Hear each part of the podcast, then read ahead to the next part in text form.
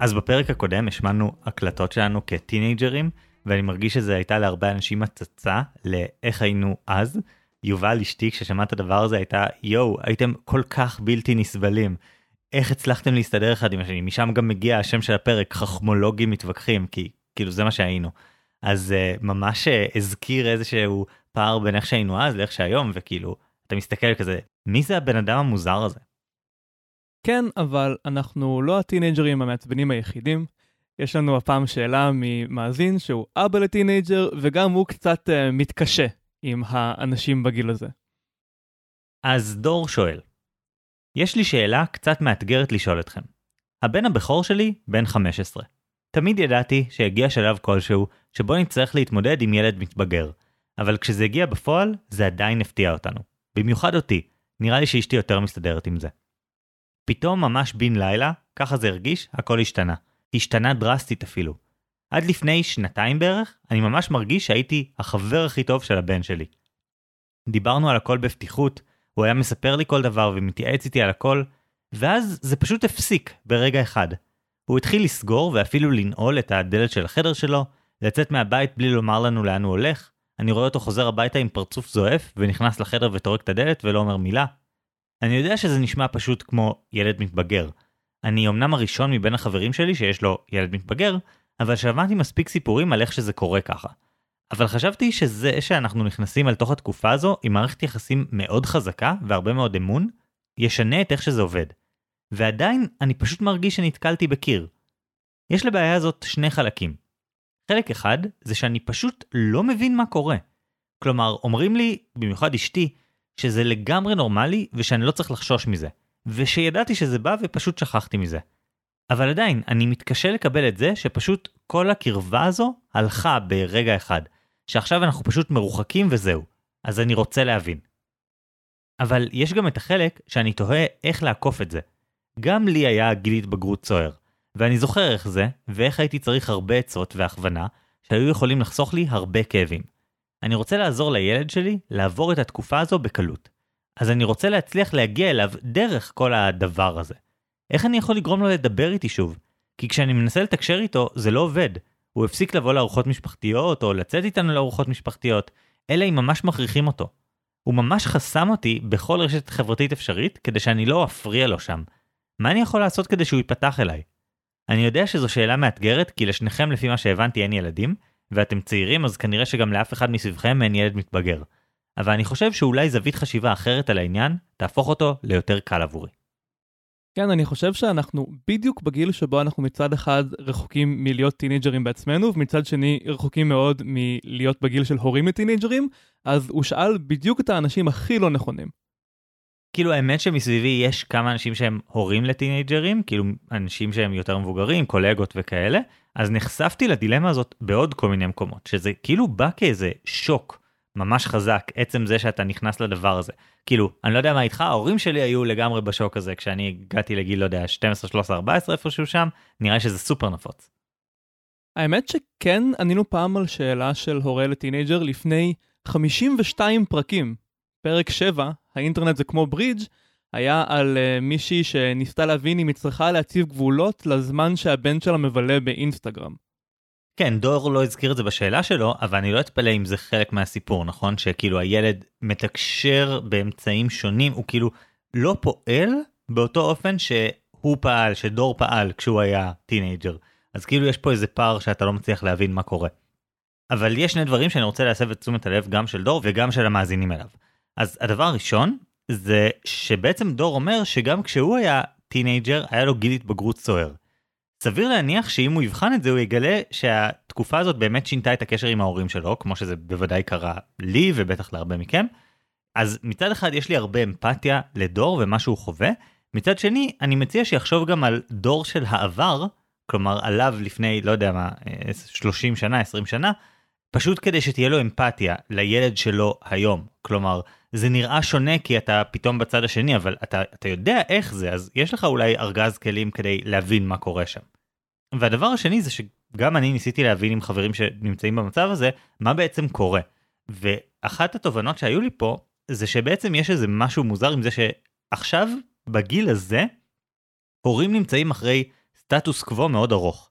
אה, מסביבי ומסביב לאורן יש המון הורים חדשים, והם כל הזמן מספרים לנו איך כל כמה חודשים יש שינוי באיך שהילד מתנהג ומתקשר. הם קוראים לזה עדכון גרסה. אז כשהוא ממש ילוד, אז זה ברמת השבועות, חודשים, כאילו ממש ממש מעט, אחר כך זה תקופות קצת יותר ארוכות, אבל זה ממשיך להשתנות, אבל נראה לי שנגיד בין גיל כזה 5-6 לגיל 12-13, יש תקופה ממש ארוכה שמערכת היחסים הזאת בין ההורים לילדים היא די קבועה. כאילו הילד נהיה יותר חכם, יותר בעל כישורים, יש לו תחומי עניין מתפתחים, כל מיני דברים כאלה, הכל נכון, אבל הצורה של התקשורת נראית די דומה. אתם יודעים לדבר, אתם מדברים בערך ברמה קבועה לאורך כזה 6, אפילו 7 שנים, ומה שקורה זה שכאילו זה רוב הזמן שההורים היו עם הילד, זה כאילו 7 או 6 שנים מתוך 12-13. והם פשוט שכחו באיזשהו מקום את זה שפעם הם פשוט היו רגילים לשינויים דרמטיים כל כמה חודשים. כאילו פעם עד גיל 6 כזה, 5, הם פשוט כל הזמן זה השתנה והם היו צריכים להיות דינמיים, ועכשיו הם כזה נכנעו לאיזה שגרה, ונורא קשה שהשגרה הזאת משתנה. אני חושב שהסיפור הזה של הפער בין הדורות הוא משהו שהוא מאוד מוכר לכולנו. אני לא יודע אם זה היה קיים בימי הביניים, כשמעט מאוד השתנה בעולם מסביב, אבל לפחות במאה ה-20-21 יש קטע מאוד קבוע שכל דור מרגיש שהוא לא מבין את הדור שאחריו.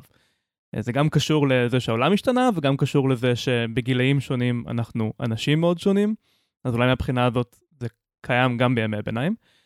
אבל אני אוהב את השאלה הזאת כי היא נוגעת למשהו שכנראה כולנו חווינו, או נחווה, אולי משני הצדדים אפילו. אני רוצה להצביע על משהו נורא מעניין במה שאמרת עכשיו. כאילו מצד אחד זה כמעט מוטמע בנו ביולוגית שיהיה מרד נעורים? זה כמו שיש את uh, גיל שנתיים הנורא שהילד כאילו מנסה קצת uh, לקחת עצמאות וזה מחרפן את ההורים? אז באופן טבעי זה יקרה גם בגיל ההתבגרות כן?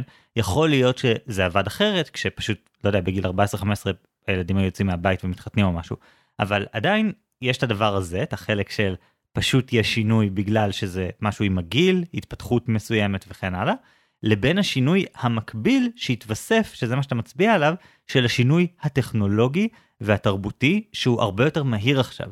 כלומר, אם היה לך תרבות שהייתה יחסית סטטית לאורך כזה 100-200 שנה בכל מיני תקופות בהיסטוריה, אפילו יותר, אם אתה חוזר, לא יודע, 3,000 שנה אחורה, שפשוט דברים נשארו סטטיים מבחינת איך עובד העולם למשך הרבה מאוד זמן.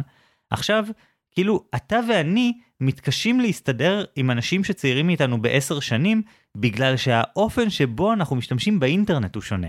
כאילו, אז, אז יש פה שתי שכבות נפרדות של שונות, שדור צריך להתמודד איתן.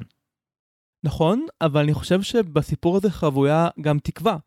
כי אני חושב שזה לא רק שדור לא מצליח לתקשר עם הבן שלו ברמה הכי מילולית, כלומר, הם לא מצליחים לדבר אחד עם השני, אלא אני חושב שאולי דור מפרש לא נכון ברמה יותר יסודית, וכשהבן שלו טורק את הדלת, או כשהבן שלו חוסם אותו באינסטגרם, אז הוא מבין את זה בתור קצר בתקשורת, ואולי זה בכלל לא נכון. אולי יש ביניהם תקשורת טובה, שדור לא מצליח להבין אותה בגלל שהוא עדיין חושב במודלים של לפני עשר שנים. וזה מזכיר לי עוד משהו בתקשורת האנושית שמשתנה מאוד מהר ופושט ולובש צורות לעיתים מאוד קרובות, וזה מילים רעות.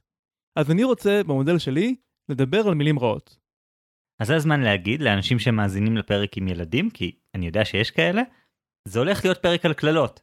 אז כאילו, שימו לב, אולי אה, עדיף שתקשיבו אליו קודם, אנחנו לא חושבים שאנחנו אומרים דברים נורא נורא גסים, אנחנו ניצמד הרבה מאוד לאנגלית, אז שימו לב, זה הולך לקרות. או במילים אחרות, let's go bitches.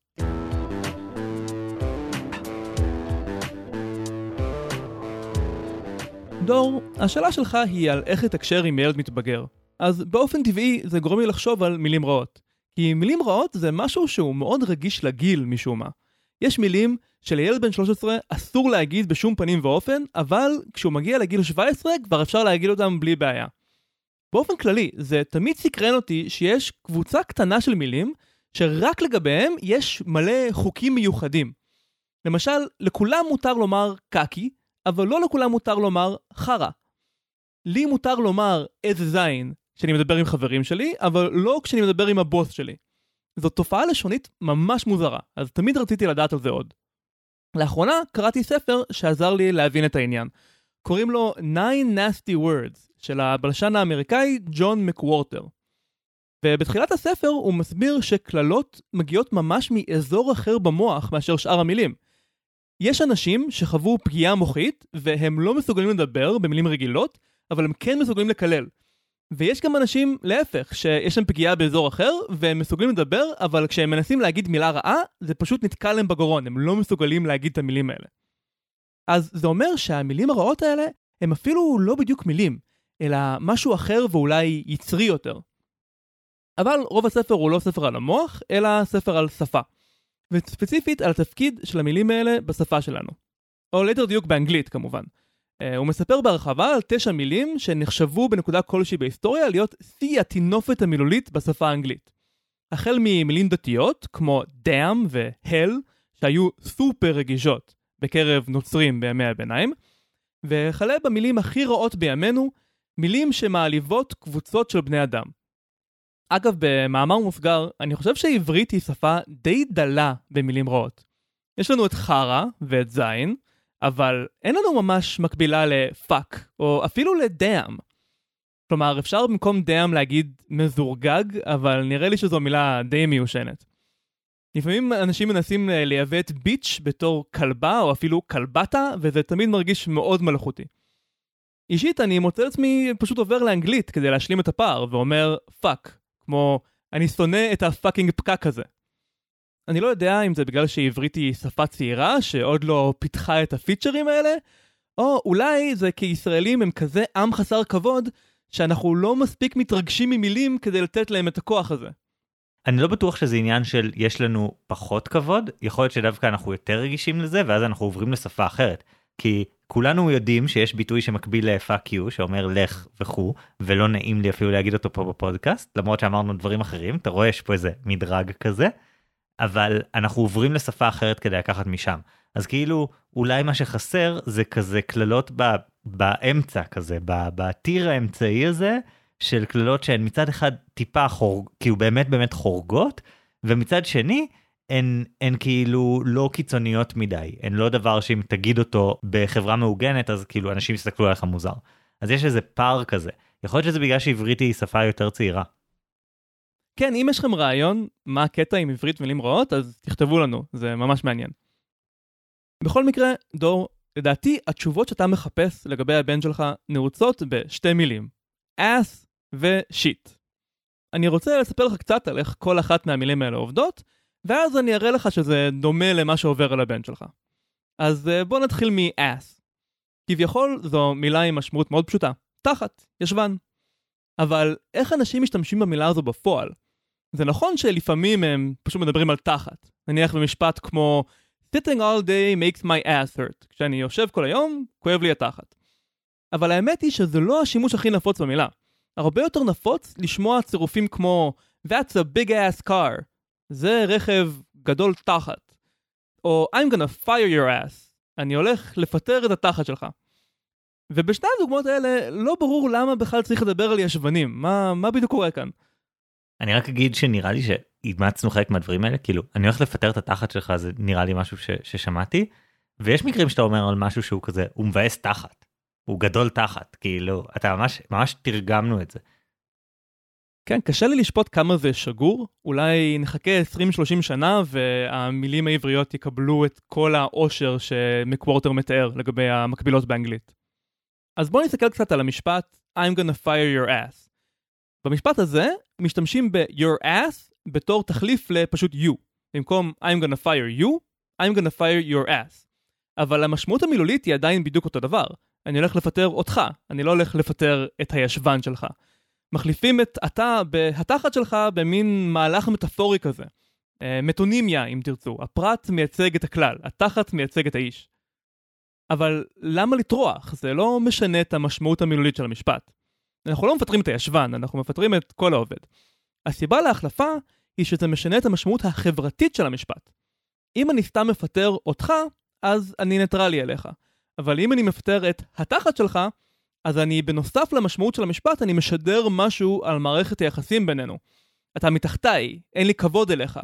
אולי עשית איזה מעשה נוראי בעבודה שבגללו אני כבר לא מכבד אותך, וזו גם הסיבה שאתה מפוטר. כלומר, עצם זה שהכנסתי את המילה תחת, מכניס מעמד חברתי לתוך השיחה הזאת. כלומר, הוא, הוא מדגיש איזשהו פער מעמדי או משהו כזה, כלומר, אני מוריד אותך באמצעות לדבר לא עליך, אלא על התחת שלך. כן, זה כמו ערוץ תקשורת נוסף, בנוסף למשמעות המילולית יש את המשמעות החברתית. אבל אפשר להשתמש באותו מבנה לשדר לא רק חוסר כבוד, אלא גם קרבה ואינטימיות. נניח, אם אני אגיד לך, I better see your ass in our poker game tomorrow, כדאי שאני אראה את התחת שלך במשחק הפוקר שלנו, אז למה אמרתי your ass ולא you? כי אני רוצה להראות שאתה חבר שלי. כלומר, אתה סוג האנשים שאני מרגיש בנוח להגיד לידם תחת, יש בינינו איזושהי קרבה. בספרדית, אני לומד ספרדית כבר זה, לא יודע, חצי שנה, עשרה חודשים בדואלינגו, אז ממש יש לשון פנייה שונה אה, בין פנייה מכובדת לבין פנייה אישית. כאילו אם אני אדבר עם אורן, אז אני אגיד אה, to, כלומר אני אפנה אליך, זה כמו you, אבל אם אני רוצה לפנות לבן אדם, לא יודע, למרצה באוניברסיטה או, או ללקוח, נגיד שאני מוכר בחנות, אז אני אגיד אוסטד. אה, זה כמו להגיד משהו בסגנון, אה, לאורן אני אגיד אתה הולך, וללקוח בחנות אני אגיד אדוני הולך, כאילו אני אשנה קצת את הפנייה. אז אין לנו את זה כל כך בעברית, כלומר יש את המעקף הזה שאמרתי דרך אה, אדוני הולך או דבר כזה, גם באנגלית אין ממש דבר כזה, אבל בעצם בהרבה מאוד שפות אה, אירופאיות אנחנו כן נמצא את הדברים האלה, אנחנו כן נמצא את ההבדל בין אה, דיבור ישיר לדיבור מכובד. נכון, האמת שמקוורטר טוען שזה אפילו קיים בעברית תנכית. הוא מצטט בראשית ל"ז, כשהאחים של יוסף מדברים על יוסף, שהם אה, רוצים להרוג אותו, אז פסוק י"ט: ויאמרו איש אל אחיו, הנה בעל החלומות הלזה בא. לא הזה, אלא הלזה.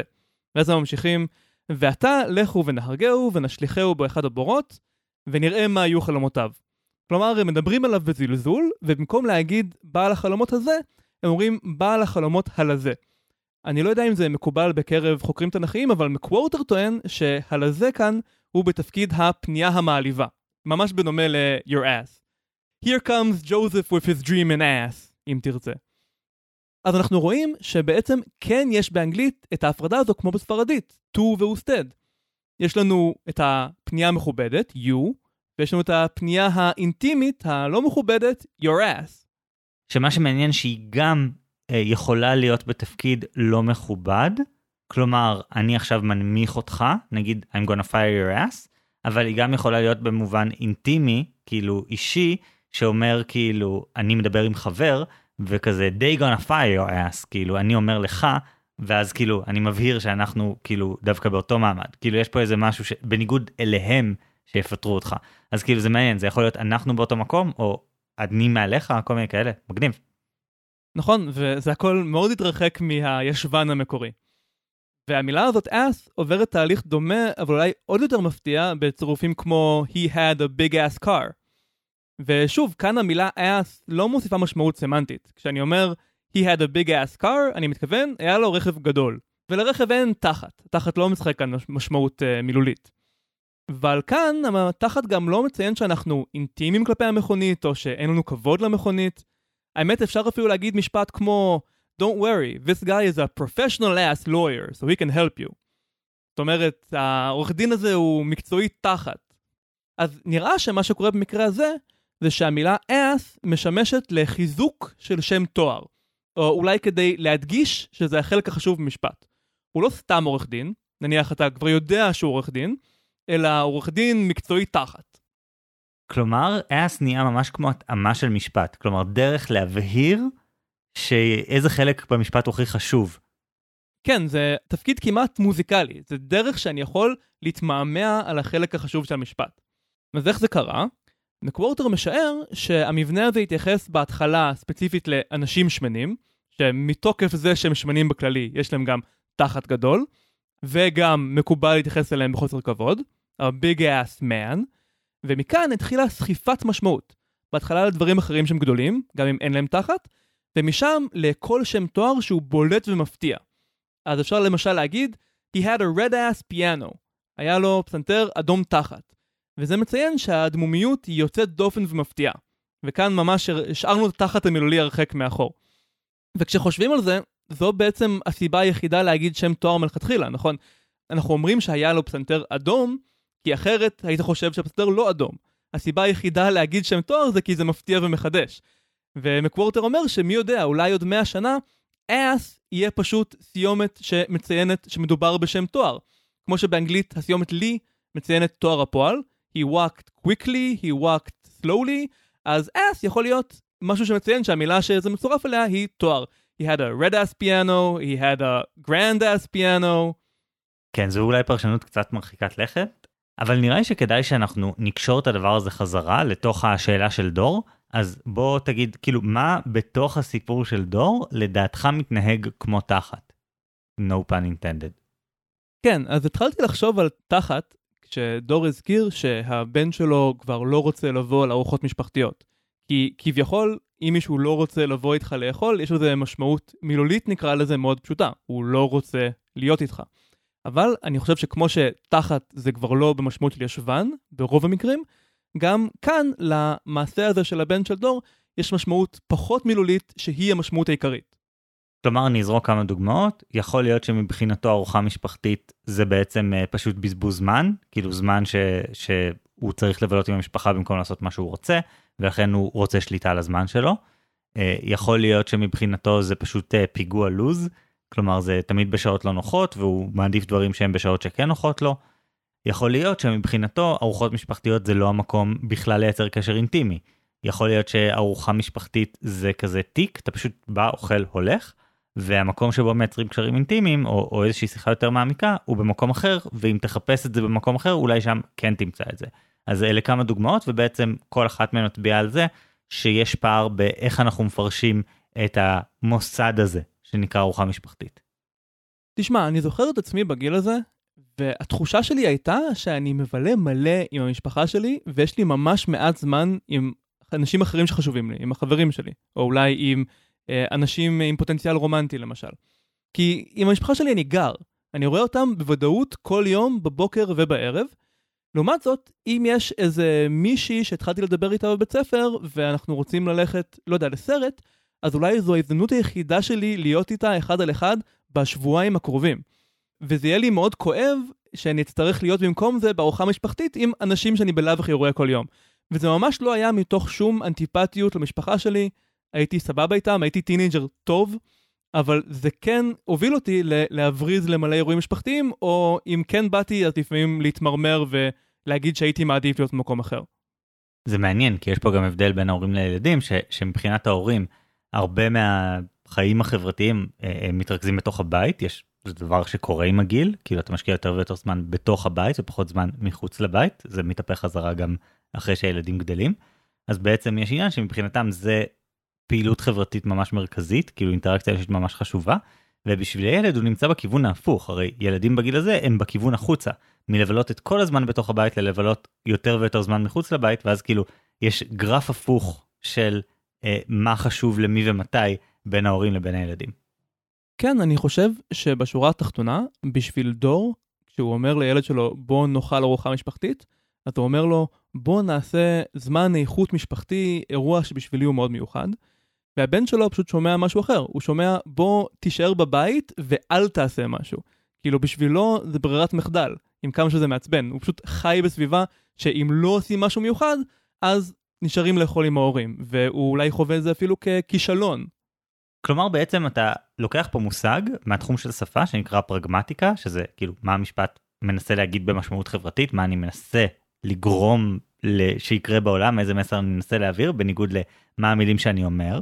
אני, סתם הדוגמה הקלאסית זה אם אני נמצא בחדר אה, אצל מישהו בבית ואומר וואי קצת קר פה, אני לא מנסה להעביר הבחנה על הטמפרטורה, אני מנסה לרמוז שמישהו יסגור חלון או יכבה מזגן או משהו כזה.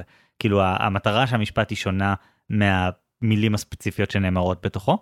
אז בעצם אתה לוקח את הדבר הזה לתוך העולם החברתי. אתה אומר יש את מה הוא עושה ויש את מה שהוא מנסה לומר עם זה וצריך להפריד בין השניים וככל שדור יפריד בין הפעולה לבין המשמעות שלה הוא יצליח להבין יותר טוב את הבן שלו ואולי גם להיפגע פחות. אוקיי אז זה אס אבל הבטחת לנו לדבר על מילה עוד יותר חריגה שיש לה איזשהו קשר לאס וזה כמובן המילה שיט אז אני רוצה לראות מה תעשה איתה.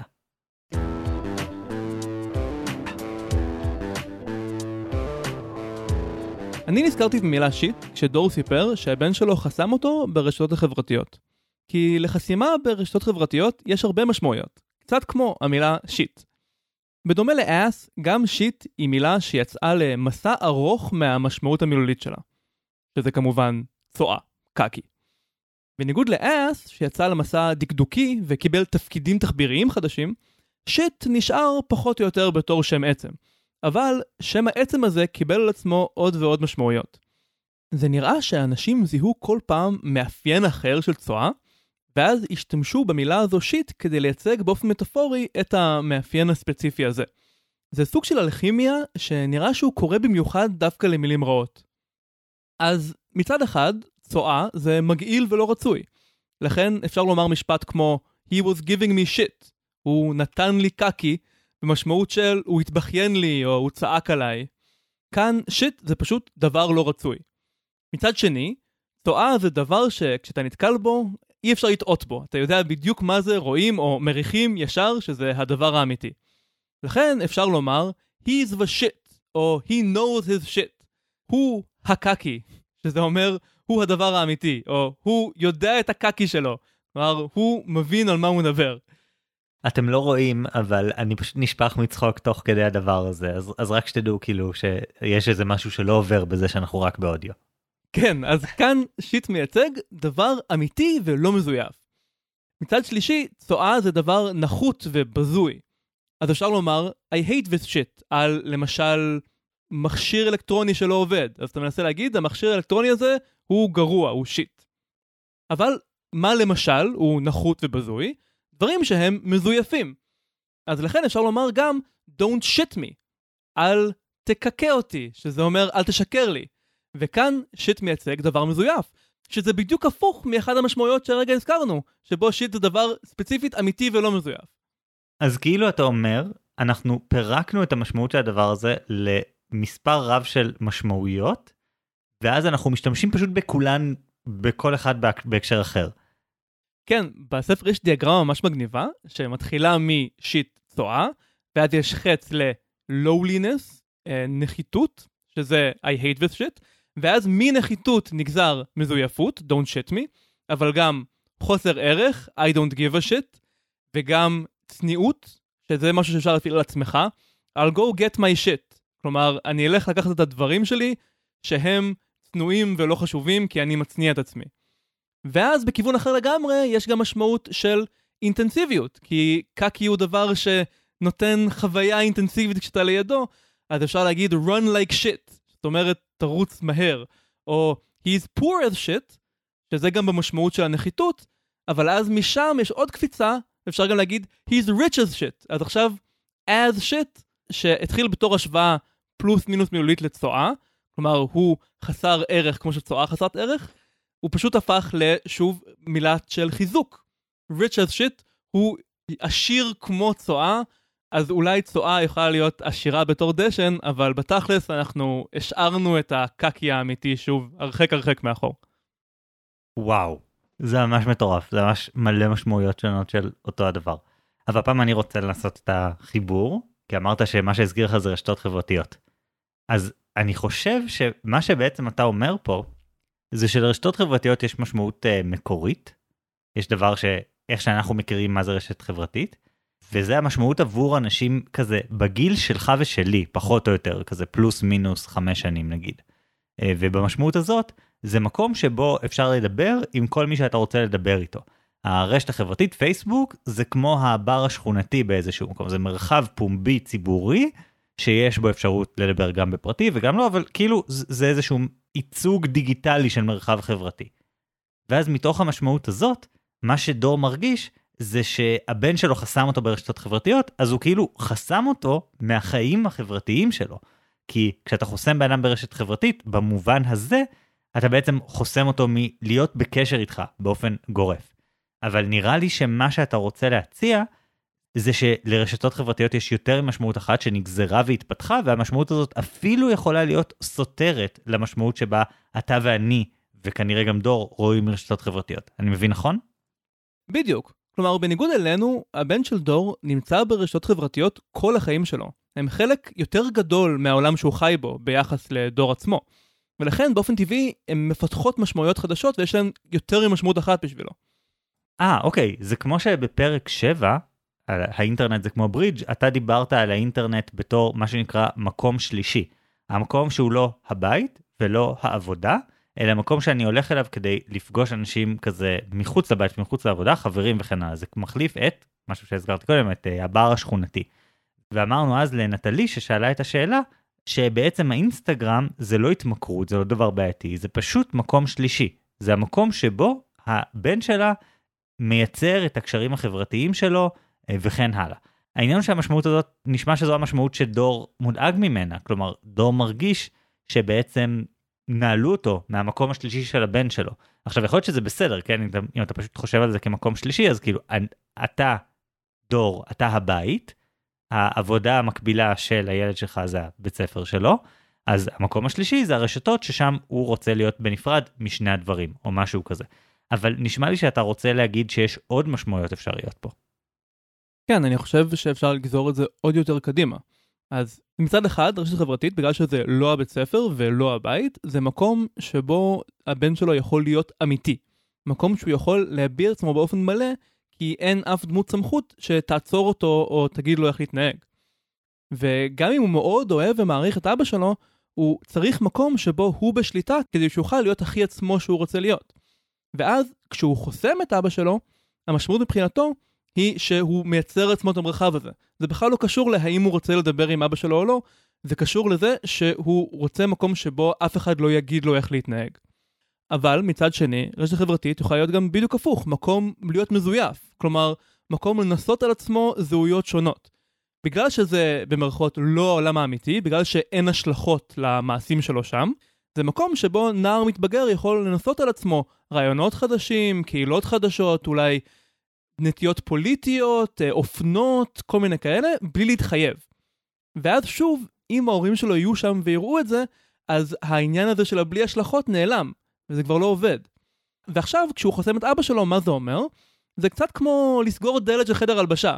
הוא צריך קצת פרטיות כדי לנסות על עצמו איזשהו משהו, להסתכל במראה, להחליט אם הוא אוהב את זה, ואז אם הוא יחליט שזה טוב לו, הוא יצא ויחשוף את זה לעולם. אוקיי, okay. אני ממש אוהב את זה שאתה בעצם מנסה להסביר לדור שיש פער שפה בינו לבין הבן שלו. שיש בעצם איזה משהו שהם רואים דברים בצורה שונה, כמו שמילים לוקחות משמעויות שונות, כך גם פעולות לוקחות משמעויות שונות, ואתה בעצם מנסה להרגיע את דור ולהגיד לו שהכל בסדר. אני מרגיש שזה עונה לדאגה הראשונה של דור, של להבין מה קורה. אבל אני מרגיש שזה לא כל כך עונה לדאגה השנייה שלו. אני לא חושב שזה עונה לצורך שלו למצוא איך לעזור לבן שלו להתמודד עם קשיים. כי גיל ההתבגרות זו תקופה סופר סוערת, מלא דברים משתנים, מלא דברים קורים, הרבה דברים נורא נורא מפחידים, ודור רוצה לעזור לבן שלו לצלוח את הדבר הזה. אני מרגיש שלהבין שיש פערי שפה זה לא בדיוק עוזר בדבר הזה. תשמע, דור, הסיבה שאתה לא מבין מה קורה עם הבן שלך, היא שהמשמעות של המעשים שלו משתנה לך מול העיניים. ממש כמו ששפה משתנה, ובפרט מילים רעות. המשמעות של הברזה מארוחות משפחתיות השתנתה מ"אני לא רוצה להיות עם המשפחה שלי" ל"אני כן רוצה זמן עם חברים". המשמעות של חסימה ברשת חברתית השתנתה מ"אני לא רוצה לדבר עם הבן אדם הזה" ל"אני צריך לשלוט במרחבים שבהם אני נמצא כדי לשלוט בתדמית ובחיים שלי". אז העצה שלי בגדול דומה לעצה שלי מהפרק הקודם, והיא, תאמין שהכל בסדר. הבן שלך כן מתקשר איתך, אתה, אתה רואה אותו, אתה מדבר איתו, עד כמה שאתה יודע, ויש לך סיבה טובה להאמין שאתה יודע, הכל בסדר אצלו. השינויים במערכת היחסים איתך הם חלק מהשינויים הכלליים שבן אדם עובר בגיל התבגרות. ואתה בתור בן אדם מדור קודם, לא יכול לצפות להבין אותם. אבל אתה כן יכול להיות סבלני ולהאמין שהוא עדיין אותו בן אדם שהוא היה קודם, רק עם אתגרים חדשים ורצונות חדשים. אז כשאתה אומר, this beer is the shit, אתה לא מתכוון שאתה שותה צואה, וכשהבן שלך חוסם אותך באינסטגרם, אבל עדיין משתתף פעיל בוואטסאפ המשפחתי, הוא לא מתכוון שאתה לא רצוי לו. טוב, אני מרגיש שעדיין אין פה תשובה מלאה לאיך לעזור לו בכל זאת, אז אולי הגיע הזמן למיני מודל משלי.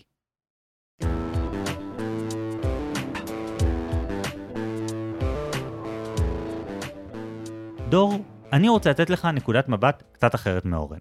ובשביל זה אני רוצה להתחבר למשהו שאמרת. הרצון שלך להגן על הבן שלך.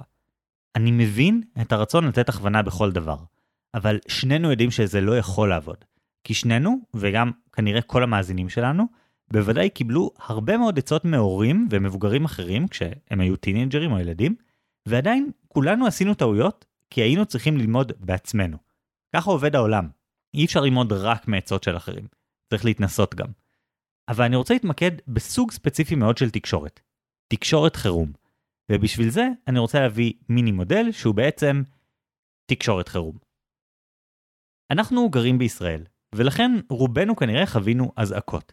נניח אזעקת צבע אדום כשיש ירי טילים מעזה, המבוגרים יותר מבינינו בוודאי זוכרים שלימדו אותנו על קריאת נחש צפה ועוד. רגע, זה נשמע מוכר, תזכיר לי, נחש צפה? אני חייב לומר שאני לא זוכר, אני כאילו ממש זוכר שהיה נחש צפה, נחש צפה, אני זוכר את... אולי מלחמת המפרץ? כן, כן, אוקיי, בדקתי עכשיו, זה באמת uh, הסיסמה להפעלת מערכת האזעקה בזמן מלחמת המפרץ, נחש צפה. אני זוכר את זה כאילו מגיל שלוש, מרשים שאני זוכר לך משהו. בכל מקרה, האזעקות האלה זו הדרך של הרשויות להתאמץ במיוחד כדי לוודא שאף אחד לא מפספס אזעקה, ואז מוצא את עצמו בסכנה פשוט בגלל קצר תקשורת. אבל צופרי אזעקה, עולים ויורדים כאלה, זו בעצם טכנולוגיה די עתיקה. הצופר שאנחנו שומעים היום, שהוא חשמלי ובווליום אדיר, הוא לא שונה מהותית משומר על חומה לפני אלפיים שנה שמצלצל בפעמון או משהו. אבל היום יש לנו הזדמנות מעבר לצופרים. צופרים עדיין עובדים, הכל סבבה, הם עושים רעש, כולכם שמעתם כאלה, אבל יש לנו עוד אמצעי תקשורת שדרכם אנחנו יכולים לעבור כדי להודיע לאנשים שמשהו חריג קורה. אוקיי, אז אני מבין שאתה הולך uh, לתת לדור עצה איך הוא יכול לאפשר לבן שלו, להראות לו כשמשהו לא בסדר, למרות שהבן שלו כבר לא בא לארוחות משפחתיות וכאלה. כלומר, אתה מבדיל בין uh, תקשורת שוטפת לתקשורת כשמשהו ממש חשוב קרה וחייבים להגיב מיד. בדיוק, ואני חושב שההפרדה הזאת יכולה לסייע לדור להבין מה לעשות, כלומר להצליח להיות רגוע מצד אחד שיש פתרון לשעת חירום, וזה תוך כדי שהוא יודע שהוא לא שולט באמצעי התקשורת, כלומר כמו שממשלות יכולות לכאורה לשלוט באמצעי התקשורת אבל הן לא. אז אני רוצה לתת שתי דוגמאות למערכות כאלה. הראשונה זה בעצם מה שנקרא ה-Emergency Alert System, EAS. זו בעצם מערכת בארצות הברית שיכולה להשתלט על שידורי טלוויזיה ורדיו. כאשר בעצם עושים את ההשתלטות הזאת, אז המערכת משדרת התראות מאוד חריגות. יש שם צלילים מאוד לא נעימים, שמוודאים שלא משנה מה אתם עושים, אתם תשימו לב שמתרחש משהו. והייתי משמיע את הצלילים האלה, אבל זה לא חוקי להשמיע את הצלילים האלה בארצות הברית. יש צליל פותח להודעה, שזה שני תדרים ספציפיים, שאסור להשמיע אותם באף הקשר שהוא לא אזעקת אמת. זה ממש מטורף. כולל אגב פודקאסטים, ובגלל שהשרתים של הפודקאסט הזה הם בארצות הברית, אז כאילו לא, לא מעוניין להיכנס לזה, יש בהערות הפרק קישור לשמיעת הצליל הזה בוויקיפדיה. בכל מקרה, אחרי הצלילים האלה, אחרי שמשכת את תשומת לב של כל מי שצופה בטלוויזיה או ברדיו באותו רגע, אתה מודיע לציבור את מה שצריך. אה, שהוא צריך אה, להתפנות למקלטים, להתחבא מתחת לשולחנות, מה שיש. שזה אגב שיפור דרסטי מהמערכת שהייתה לפני כן, שבה בעצם כל תחנות הרדיו היו סוג של מכבות את עצמן ואז היית צריך לשים לב שמשהו השתנה, להעביר את המכשיר רדיו שלך לתדר ספציפי אחר, שבו יש אזעקת חירום. היה ממש סימונים על כל uh, מחוגה כזאת של רדיו, של איפה בדיוק נמצא התדר חירום, ואז אתה תקשיב להודעה המיוחדת. כלומר, אתה היית צריך ללכת לערוץ תקשורת אחר כדי לשמוע. אז לא, היום פשוט משתלטים על ערוצי תקשורת קיימים. אבל כמובן שהשיטה הזו מוגבלת, כי אני לא יודע מה איתכם, אבל הסיכוי שאני אשמע רדיו או אצפה בטלוויזיה הוא קטנטן. אני מקסימום כאילו שעתיים בשבוע באחד מהמדיומים האלה. אז צריכים עוד פתרונות. וכאן יש פתרון שחלקכם בוודאי נתקלתם בו במסגרת ניסויים של פיקוד העורף. התראות באמצעות שידור סלולרי, Cellular Broadcast. כל הטלפונים שלנו בנויים לקבל את ההתראות האלה, שבעצם מקפיצות לנו למסך הטלפון הודעה חריגה שממש מבהירה, כזה מכריזה על עצמה כ"אני הודעה חריגה, לא צליל רגיל של אס.אם.אס או משהו כזה, זה לא מגיע בערוץ תקשורת הרגיל, כי אם זה היה מגיע כאס.אם.אס הייתם יכולים פשוט לחשוב, אה זה עוד אס.אם.אס, אז זה עושה רעש מיוחד וכן הלאה. והדבר הזה גם משודר לפי מיקום. כלומר, הממשלה מחליטה למי ובאיזה אזור לשלוח את ההתראה הזאת. נגיד אפשר להעביר ככה התראת צבע אדום רק ליישובים שבהם יש אזעקת צבע אדום, לא צריך להעביר את זה לכל המדינה. והדבר הזה פשוט מתבסס על אנטנות סלולריות, כלומר לא צריך בשביל הדבר הזה חיבור לאינטרנט, לא צריכים קליטת GPS, רק צריכים קליטה סלולרית, וגם אז מספיקה קליטה מאוד מאוד חלשה כדי שההודעה הזאת תגיע. כלומר, מה שקורה זה שיש מערכת פעילה שמוודאת שהודעות חשובות יגיעו מהר מאוד לטלפונים של כולנו, ברגע שצריך, מאוד מאוד מאוד בקלות, ועם מעט דרישות קדם כדי שהמידע יעבור. אוקיי, okay, אני רואה את ההקבלה, כי אתה אומר דור אה, לא מבין מה קורה עם הבן שלו, אז הוא מפחד שקרה משהו לא בסדר, אולי הבן שלו לוקח סמים, אולי הבן שלו בסכנה כלשהי, והוא לא ידע על זה כי הערוצי תקשורת הרגילים ביניהם נסגרו, כי הם כבר לא יושבים ביחד לארוחות אה, וכולי. אבל אני לא בטוח שזה מקביל למודל שלך, כי במודל שלך האדם חי את חייו והוא לא בקשב, ואז האתגר הגדול הוא להעביר לו את ההודעה בצורה שהוא יקשיב, ולכן צריך את הצליל המיוחד הזה. אבל דור כן בקשב. הוא מתוסכל מחוסר התקשורת, אבל הבן שלו החליט לא לתקשר איתו באיזשהו מקום. אם הבן שלו ירצה ממנו משהו, אז הערוצי תקשורת פתוחים לרווחה. הדור שם ורוצה לשמוע, אז לא ברור לי למה צריך כאן איזה משהו מיוחד. אז אני חושב שהאתגר הוא קצת אחר, אני באמת לא חושב שזה עניין שיתפוס תשומת לב, שה, שה, כאילו יש פה הקבלה לא, זה לא אחד לאחד הרי, זה יותר שעבור טינאייג'ר, לפנות לאבא שלו שיחה על דברים קשים, שאתה צריך עזרה, היא יכולה להיות נורא מלחיצה, כי ההורה הרי נמצא בתפקיד דואלי, הוא גם עוזר, אבל הוא גם אמור אה, להעניש, או, או להגיב כאילו בצורה שחורגת מהנורמה, אתה לא אתה אמור לחזור חזרה, וזה פער, ובעצם יש איזשהו חשש מסביב לזה. כלומר, דור יכול לחשוב, אם אני אגיד לאבא שלי שהייתה לי חוויית סמים קשה, בטעות, אז למרות שאני, הוא יכול לעזור לי מאוד, אני מפחד שזה פשוט ייכנס לערוץ הרגיל, שבו אני מתאר לו מה עשיתי, והוא שופט אותי. הוא מכווין אותי למה טוב ומה לא טוב. כלומר, אני לא מסוגל להפריד את העזרה מהתפקיד הסמכותי של ההורה. ואולי פה הסיפור. העניין הוא שיש פתרונות לזה שנתקלתי בהם באמת עשרות פעמים באינטרנט, שאני חושב שהם הכי מקבילים לפורמט הזה של מערכת חירום. וזה בעצם הורים שאומרים לילדים שלהם, אם אתה צריך שאני אאסוף אותך, לא משנה מאיפה, לא משנה מה השעה, תתקשר ואני אגיע בלי לשאול שאלות ובלי לכעוס. כלומר, הם אומרים לילד, הנה, יש ערוץ בטוח, זה ערוץ נפרד. זה לא ערוץ שבו אני אשאל אותך מה קרה, אני אנסה להוציא ממך תשובות, אני אכעס אם עשית משהו לא בסדר. לא. זה ערוץ אחר לגמרי, שהמטרה היחידה שלו היא מקרי חירום. אני צריך עזרה עכשיו, ולכן יש בינינו הסכמה שאם אני צריך עזרה עכשיו, כדי שאני לא אשאל את עצמי האם אני אחטוף על זה אחר כך, אתה מתחייב בפניי שלא, שזה מוחרג, זה יוצא דופן, ואחר כך אם אני ארצה, אני הטינג'ר ארצה, אז אני אפנה אליך ההורה עם הבקשה הזאת כן לעסוק בזה עוד, אבל זה, זה, הבחירה תהיה בצד שלי. נראה לי שההפרדה הזאת יכולה לייצר איזשהו מרחב בטוח.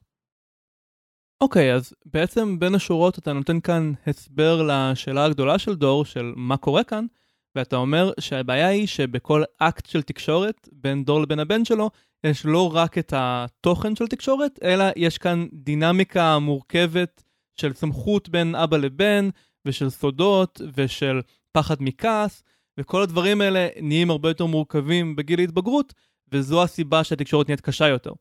זאת אומרת, יש יותר ויותר נדבכים שצריך להתמודד איתם, ובעיה בכל אחד מהשכבות האלה יכול להוביל לבעיה בתקשורת.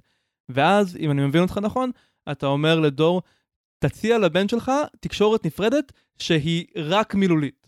זאת אומרת, אם יש מקרה חירום, אז תגיד מה אתה צריך, ואני אתן לך את זה, ואני מבטיח שאנחנו לא נעשה משחקים של אנשים, ואנחנו, אני לא אנסה לחנך אותך, אני לא אנסה אה, להבין למה זה קרה או איך, או שום דבר כזה. כל המשחק הוא מחוץ למשחק, זה רק אתה אומר לי מה צריך, ואני נותן לך את זה, ואז שוכחים שזה קרה. בדיוק, ואני חושב שהדבר הזה גם, יש לו, יש לו קסם מבחינת היכולת שלו לייצר אמון. כלומר, עצם זה שהילד מרגיש שאבא שלו נותן לו את התמיכה הזאת ומוכן לתת לו את המרחב הזה, יכול להגביר את האמון, וזה יכול לפתוח פתח לאחר כך לנהל את השיחה בערוצים היותר רגילים. ואולי, ה, ה, כאילו מתוך ההפרדה, יכולה להשתפר שאר התקשורת. אבל העניין הוא שמה שאני מנסה להגיד זה שגם אם לא, גם אם הבעיה הגדולה פה של יש פער תקשורת, גם אם הבעיה הזו לא פתירה ופשוט צריך לחכות עד שזה בסופו של דבר אם הקשר היה חזק, הוא יחזור להיות חזק בהמשך, הכל בסדר. אבל אפשר לעשות משהו שגם ייתן לבן שלך אה, גלגל הצלה כשהוא צריך, אבל על הדרך, ואולי יותר משמעותי עבורך כרגע, זה כלי להורדת מפלס החרדה שלך, דור. אם יהיה את הערוץ חירום הזה, ושניכם יודעים שהוא קיים, אז שניכם אולי תוכלו להסתדר קצת יותר טוב עם קצרי התקשורת בקווי תקשורת המסורתיים יותר, ואולי אפילו בעתיד יהיה יותר קל לשקם אותם.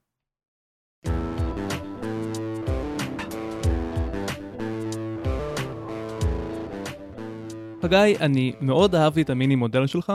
אני חושב שהוא התייחס לסוגיה שאני לא לגמרי דיברתי עליה, ואני לגמרי תומך ברעיון הזה. אני גם נתקלתי בזה פה ושם uh, בסושיאל, ברעיון של תנו לילד שלכם דרך uh, לדבר איתכם בצורה שהיא לא חלק מהמשחק הרגיל, כדי שתוכלו לעזור לו.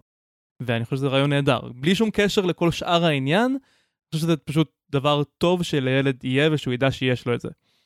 אבל זה לא בדיוק מה שדור חיפש, כלומר נתת לו עצה שהוא לא ביקש, עצה טובה, אבל מה שדור חיפש זה תשובה לשאלה למה כל כך קשה לי לדבר עם הבן שלי אחרי שכל כך הרבה שנים היה לנו טוב ביחד, ואיך אני יכול להבין את ההתנהגות החדשה הזו והאם זה אומר שיש בינינו בעיה. ולכן אני חושב שההשוואה למילים רעות היא יותר uh, רלוונטית למה שדור באמת רוצה מאיתנו, שזה להבין מה קורה כאן. והשורה התחתונה מבחינתי היא ש...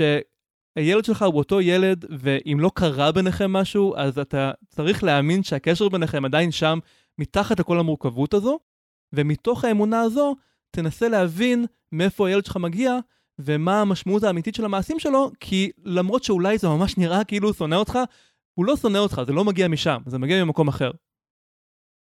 אורן, המודל שלך מעניין תחת, באמת, הוא ממש ממש ממש מעניין. ואני אוהב את איך שהוא נותן כלים חדשים להבין מה קורה. אבל אני מרגיש שאתה מפספס פה איזה משהו. אני מרגיש שאתה מפספס את זה שחלק גדול ממה שדור חווה פה זה פחד או אפילו חרדה. הוא חושש ממה שקורה לבן שלו במקום שהוא לא מגיע אליו. לדעת שזה בסדר שהוא לא מגיע אליו לא עוזר לפתור את החרדה. ואני חושב שיהיה הרבה יותר קשה לו לשקם את הערוצי תקשורת האלה, להגיע למקום יותר טוב בקשר וכן הלאה, אם הוא כל הזמן מונע על ידי חרדה. ולכן המיני מודל שלי מנסה לעשות משהו קצת אחר. לבוא ולהגיד, הנה האופן שבו תוכל באמת בצורה אפקטיבית להוריד את מפלס החרדה, באמצעות לייצר את הערוץ תקשורת אלטרנטיבי הזה, ואז עם הדבר הזה הוא יוכל באמת לשחרר. ואז כשהוא יהיה מוכן באמת לשחרר, הוא יוכל להסתכל על המודל שלך ולהבין שהכל בסדר. טוב, כרגיל, מי שיחליט מי באמת עזר לדור זה לא אנחנו, אלא אתם המאזינים. בעוד יומיים אנחנו נעלה סקר ריאקשנס בפייסבוק, שבו תוכלו להחליט למי דור צריך להקשיב יותר. האם לחגי ומערכת תקשורת למקרה חירום? או אורן וההשוואה של גידול בן נוער לקללות ומילים אסורות. חוץ מזה, אתם כמובן כמו תמיד מוזמנים להצטרף לדיון בעמוד הפייסבוק שלנו, אה, אסור להשוות, ובקבוצת פייסבוק שלנו, חובה להשוות. והכי חשוב, תשלחו לנו שאלות. אנחנו uh, עכשיו סיימנו את הסדרה שלנו על שפה ותרבות, והאמת שאנחנו עדיין לא יודעים מה הלאה, אז עכשיו זה הזמן המושלם לכתוב לנו שאלה מפתיעה ומעניינת, שאולי תיתן לנו השראה לסדרה שלמה.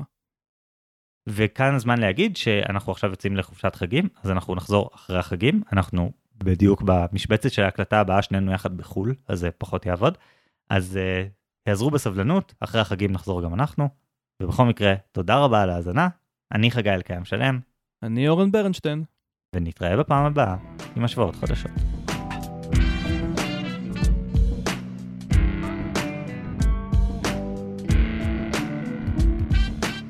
איזה תבוסה מוחצת בפרק הקודם, אני לא מאמין. אני כאילו, זה היה מודל שלי, אתה באת עם מיני מודל וסחפת את הקהל. כן, הפרק הקודם שלנו שהיה על uh, ההבדל בין נוח לטוב, והאם uh, נתן המאזין uh, צריך להחליף זוגיות ולהחליף עבודה, או שהוא צריך uh, לשמוח מה שיש לו. 88% מכם הסכימו איתי שזה כמו חשיבה קונספירטיבית, ומה שחשוב זה uh, לשנות את הגישה ולהאמין למה שאתה רואה, ולהאמין שבאמת טוב לך. ורק 22% מכם הסכמתם איתי שכמו שלומדים מניתוח שפה, כאשר משהו עובד זה כמעט קסם, ואנחנו יודעים מיידית שהוא עובד. ולכן אין הבדל בין נוח לטוב. אם זה נוח, זה טוב. ובכל מקרה קיבלנו תגובות מעולות גם הפעם, ואני רוצה להתחיל מהתגובה של נתן, השואל שלנו. בשורה התחתונה אני מתחבר יותר למודל של אורן. הוא נגע בנקודה שהכי רלוונטית אליי בחיי היום-יום, שזה חשיבה קונספירטיבית וסף ההחלטה. באמת שמתי לב שיש לי קושי להסכים עם כמות ההוכחה המספקת, ואני נוטה להסכים שהקושי שלי הוא פנימי. מהפרק אני לוקח כמה מסקנות. מהמודל של חגי, אני לוקח שכאשר יש תהליכים מורכבים מאוד, כמו שיחה, זוגיות, עבודה וכולי, המוח שלנו יעשה את קיצורי הדרך כדי לפשט לנו את תומס המידע, ולכן אם התחושה הפנימית היא שהכל טוב, אז באמת הכל טוב. מהמודל של אורן אני לוקח שצריך להחליט להחליט, לקחת החלטה. לבטל את הקונספירציות והעיסוק החוזר בספקות, כי באמת מאוד קשה לצאת ממנו. וכמו תמיד, כמו שעולה לעיתים קרובות בפרקים או בתגובות להם, המודל הכי טוב הוא קומבינציה של שניכם. לחם מחמצת מלמד אותך איך להתחיל וליצור משהו טוב. המהפכה המדעית מלמדת אותך איך לאסוף עוד ועוד ראיות כדי לבחון האם המודל שלך על המציאות עובד או שצריך שינוי. מניהול השיחה לומדים שהנוחות היא האיכות, כי המוח יודע לעשות עבורי את קיצורי הדרך, כמו בניהול תהליכים מורכבים כפשוטים.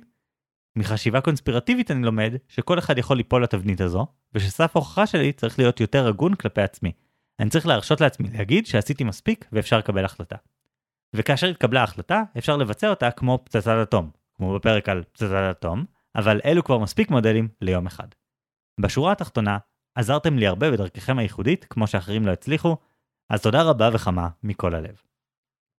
וואו, נתן, איזה תגובה כיפית, ממש חיממת לי את הלב, זה ממש ממש טוב לדעת שבאמת עזרנו למישהו. וגם כאילו, וואו, איזה מאזין מגניב, הוא ממש אה, הפנים כל מיני רעיונות מפרקים שונים שלנו, זה ממש מחמיא. אז נתן, ממש ממש שמחים uh, לעזור, ותודה על ההקשבה. כן, זה באמת אחת התגובות היותר מרגשות שקיבלנו, אז אנחנו ממש אה, שמחים לראות את הדבר הזה. ואני אומר את זה למרות שתמכת באורן, אבל בסדר, זה מה שרוב האנשים עשו, לצערי. הוא כן אימץ את המודל שלך של לחם מחמצת, והוא גם uh, הזכיר את הניהול שיחה ואת הנוחות תהיה איכות בתור דבר שהוא, שהוא כן uh, התחבר אליו. אז אני חושב שאפשר לומר שהוא בעד שנינו. ונמשיך לעוד תגובות מעוד מאזינים. כרמל כתבה לנו: כיף לחזור לאלמנט שלי להצביע בעד חגי. מזמן לא היה לי כזה. שחגי זה uh, מחמיא ומעליב בו זמנית בשבילך. מודל מקורי ומעניין, וזה נכון לאופן שבו המוח שלנו פועל. הוא איבר שחי על פחד הישרדות, ומאתר מאוד בקלות את מה שלא עובד ומה שרע, והרבה יותר קשה לו להכיר בטוב. זה כל כך לא מובן מאליו להכיר במה שעובד ולהוקיר אותו. זה ממש נכון, אנחנו הרבה יותר רגישים לדברים שלא עובדים, אנחנו מאוד לא טובים בלשים לב לדברים שעובדים. אני חושב שהדוגמה שרובנו נזדהה איתה, זה כמה כשיש לנו איזשהו מחלה או נגיד פצע מסוים או משהו כזה שמגביל את היכולת שלנו לפעול. אה, זה יכול להיות כזה פצע בפה, שריטה באצבע, פתאום אנחנו משתעלים. אנחנו מרגישים פתאום את החוסר של הדבר שנראה לנו לגמרי מובן מאליו, ואנחנו לא מבינים כמה תפקוד נורמלי של הגוף זה דבר מדהים. אז באותו אופן, אנחנו, קשה לנו לפעמים להעריך כמה פשוט שדברים עובדים חלק, זה נדיר. האמת שלאחרונה היה לי קצת uh, קושי בעבודה, ובאיזשהו אופן פרדוקסלי זה פתאום המחיש לי כמה שרוב הזמן אין לי את הקושי הזה, וזה גרם לי להרגיש יותר טוב לגבי העבודה במקום יותר רע. כן, הרגישות האנושית הזאת לקונטרסטים היא ממש משהו שקשה לדעת איך לנרמל אותו, כאילו איך להתחיל להתרגל ו- to account for it בחיים שלנו. טוב, התגובה הבאה של יונתן שכתב לנו, אני הפעם עמוק מאוד במחנה חגי, למעשה מה שחגי אומר הוא משהו שאני אומר הרבה מאוד שנים, ומנסה לשכנע בו חברים במידות שונות של הצלחה, נוח זה לא סתם טוב, זה מעולה. במיוחד בעולם המודרני רווי הגירויים והפיתויים, להרגיש שנוח לך זה כל כך נדיר, שבאמת זה הסממן הכי טוב שדברים עובדים, ולא צריך לנתח את המצב יותר מדי. מעבר לזה, ואם יורשה לי טון צקצקני יידי שכזה, אני חושב שהרבה מתחושת הבדידות, מהקושי למצוא זוגיות וסיפוק בחיים וקשיים אחרים מהסוג הזה בעולם המודרני, הוא שאיבדנו את התחושה המאוד מאוד חשובה של קונטנט, קונטנט במובן של מרוצה. מרוצה זה כבר לא מספיק. סתם דוגמה, אם כבר בשיחות עסקינן, אני שם לב שאני מרוצה בעבודה, הפך להיות מעין משפט בינוני כזה. לא איזה הישג חשוב וטוב, אלא סוג של מצב ביניים לקראת שדרוג. בהמשך התגובה, יונתן מדבר על פילוסוף מיוון העתיקה, אפיקורוס, וזה פילוסוף שאני גם ממש ממש אוהב. אני גיליתי אותו לראשונה כי עשינו פרק שדיבר על קיקרו, וקיקרו הזכיר uh, קערת אגב אה, איזשהו משהו לגבי האפיקוריאנים, אז הלכתי וקראתי עליהם, וזה לא נכנס לפרק, אבל ממש ממש התחברתי. אז אה, מה שיונתן מספר, זה שהאפיקוריאנים, התומכים של פילוסוף אפיקורוס, האמינו שהשמחה העליונה מושגת על ידי חוסר בהפרעות וחוסר בכאב. או במילים אחרות, מנוחת הנפש ומנוחת הגוף. כלומר, אפיקורוס כן האמין שלהיות שמח ומאושר וליהנות זה מה שחשוב בחיים, אבל איך שמשיגים את זה זה לא על ידי לרדוף כל הזמן אחרי גירויים ותענוגות חדשות, אלא להגיע למצב שבו שום דבר לא מפריע לך, שום דבר לא רע בחיים שלך. ואני ממש ממש מתחבר לרעיון הזה. אני חושב שזה המקום ששני המודלים שלנו הכי מתחברים בעצם. בזה שמה שאתה אומר זה להסיר את ההפרעה הכי חשובה לאושר שלך, שההפרעה הזאת היא החיפוש אחר משהו יותר טוב והחוסר נכונות לקבל to take yes for an answer, כמו שאמרת בפרק. זה האמירה הזאת של נשמע ש, שזה נוח, אז פשוט כאילו תקבל את זה. וזה בעצם אה, סינרגיה מאוד מאוד חזקה בין המודלים שלנו. אגב, עוד מאמר מוסגר, את המשפט הזה, take yes for an answer, אני לא המצאתי, הוא משפט של דן סאביג', שהוא כותב טור עצות מאוד מאוד ותיק ואהוב בארצות הברית. טוב, רצינו להקריא עוד תגובה אחת אחרונה, כי יוראי, מההקלטות המקוריות שלנו, הגיב וכתב, עם כל הכבוד למחנה חגי מול מחנה אורן, אני חייב לציין עימות נוסף וחשוב בפרק, סיפור הנדל הענק ומחנה יותם מול מחנה יוראי. לאחר בדיקה קצרה, אין ספק שיותם צדק בדיון, ולדעתי יוראי המדובר חייב לו התנצלות, ושוב, מי שכתב זה אה, יוראי המדובר. אני רוצה להוסיף, דוקטור יוראי המדובר, שהוא עכשיו רופא, אז עכשיו שהוא רופא והוא מבין שיותם צדק בוויכוח אז לגבי מה קורה עם עקיצות של נדל ענק, זאת סגירת מעגל שלא דמיינו שהפרק שלנו יכול לספק. טוב, נעבור למה קראנו, ואני רוצה לשמוע ממך, אורן, על הספר שהזין אותך בפרק הזה. כן, אז הספר הוא 9 Nasty Words של הבלשן ג'ון מקוורטר. אז התשע מילים המודברות זה מין כזה סדר כרונולוגי של uh, מתי המילה הייתה ממש ממש נוראית. הפרקים הראשונים זה על damn והל, שבימינו באנגלית כמעט בכל הקשר אין בעיה להגיד אותם לגמרי בחופשיות. והפרקים האחרונים זה מילים שאני לא מרגיש בנוח להגיד בקול רם. ועל כל אחד מהמילים הוא נכנס גם לאטימולוגיה, למקורות של המילים, שלדעתי זה קצת פחות מעניין, אבל רוב הפרק הוא באמת על הדברים האלה של השימושים הדקדוקיים, או ההקשרים השונים שבהם למילה הזו יש פתאום משמעות ממש ממש לא צפויה, והוא מנסה לשער איך זה היה יכול לקרות, כמו באנקדוטה הזאת על ה-big ass man, שזה איש עם תחת שהוא מילולית תחת גדול, ומשם עד ל-red ass piano. פשוט ממש כיף, אם מעניין אתכם שפה, זה ספר כאילו קליל, קצבי, הרבה מילים רעות, שזה תמיד uh, מוסיף עסיסיות. אני מרגיש כאילו חלק מהרעיונות שלו הם רעיונות שלו, כלומר זה לא תמיד הולך לפי הקונצנזוס בעולם הבלשנות, לפעמים הוא מרשה לעצמו קצת להתפרע עם הניחושים, אבל בסדר, כאילו קחו את זה בעירבון המוגבל המתאים, ולדעתי זה פשוט קריאה נהדרת.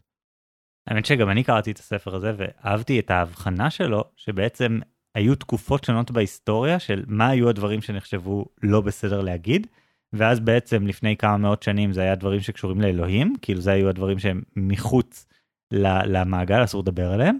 אחר כך זה נהיה דברים שקשורים לגוף, כמו תחת וקקי, ואחר כך זה נהיה דברים שקשורים לסקס, והיום זה דברים שקשורים ליחסים בין קבוצות, כלומר למיעוטים, slurs, אה, כינויי גנאי למיעוטים.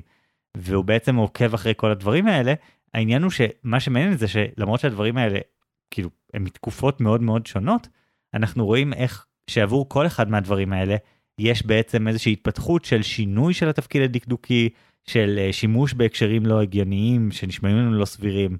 כאילו יש מלא דוגמאות מהפרקים היותר אחרונים שהייתי מת לחלוק, אבל אני באמת לא מסוגל להגיד אותם בקול, בטח לא בפודקאסט, אז uh, אני ממש פשוט מציע לכם ללכת לשמוע את הספר, או לקרוא. כן, זה גם כיף אה, לעשות איתו את העבודה הבלשית, כי מעצם המהות של המילים האלה יש מעט מאוד תיעודים. ואם בלשנים מצאו את התיעוד הראשון בכתב של מילה מסוימת, יש סיבה טובה להאמין שהמילה הייתה קיימת מאות שנים קודם, פשוט זה לא מילה שמישהו היה מעלה על הכתב. אז זה מגניב. כן, אני חושב שיש איזה קסם כזה באטימולוגיה, בלנסות להבין איך דברים התגלגלו ואיך דברים השתנו, ולפעמים זה מרגיש פשוט כמו קסם לדמיין שדברים עובדים ככה. הוא כן העיר שם איזושהי הערה על זה שבעצם אולי היום בגלל המילונים שיש לנו, אז אה, זה קצת מאט את אה, הקצב שבו דברים פשוט נעשים שונים, כי מקבלים תפקידים דקדוקיים שונים וכן הלאה, אין לי מושג. אני אספר רק אנקדוטה אחת. התיעוד הכי מוקדם שמצאו למילה fucking היא מ-1528, באיזשהו כתב יד של נזירים, שהם היו אז אה, מעתיקים כתבי יד כמובן, ובשוליים מישהו כתב OD fucking abbot. והוא אפילו השמיט את ה-G כמו שעושים היום, fuckin abbot. אבל מה זה OD? אז O זה כאילו הו, ו-D זה כנראה קיצור ל-damn. כלומר הוא רצה להגיד Oh damned fucking abbot. והוא הרגיש בנוח להעלות על הכתב את המילה fucking, אבל damned זה היה חריף מדי באותה תקופה, בשביל נזיר. מדהים, איזה שינוי דרמטי בכמה מאות שנים. אה, לי אין המון מה להוסיף על המקורות שלי, אה, אני רק אגיד שלמי שמתעניין בעניין הזה של אה, אזעקות חירום, אז יש קישור בהערות הפרק, גם לערך ויקיפדיה שבו תוכלו לשמוע את הצלילים האסורים האלה של אזעקות, כי כאילו אם אתה מנגן את זה בעצמך זה בסדר, אסור שזה יהיה בכלי שידור. ובנוסף לסרטון של ערוץ היוטיוב Half as Interesting, שמסביר על הדינמיקה של הדברים האלה, איך הם התפתחו לאורך השנים וכן הלאה. וזהו להפעם. אני אורן ברנשטיין. אני חגי אלקיים שלם. ביי!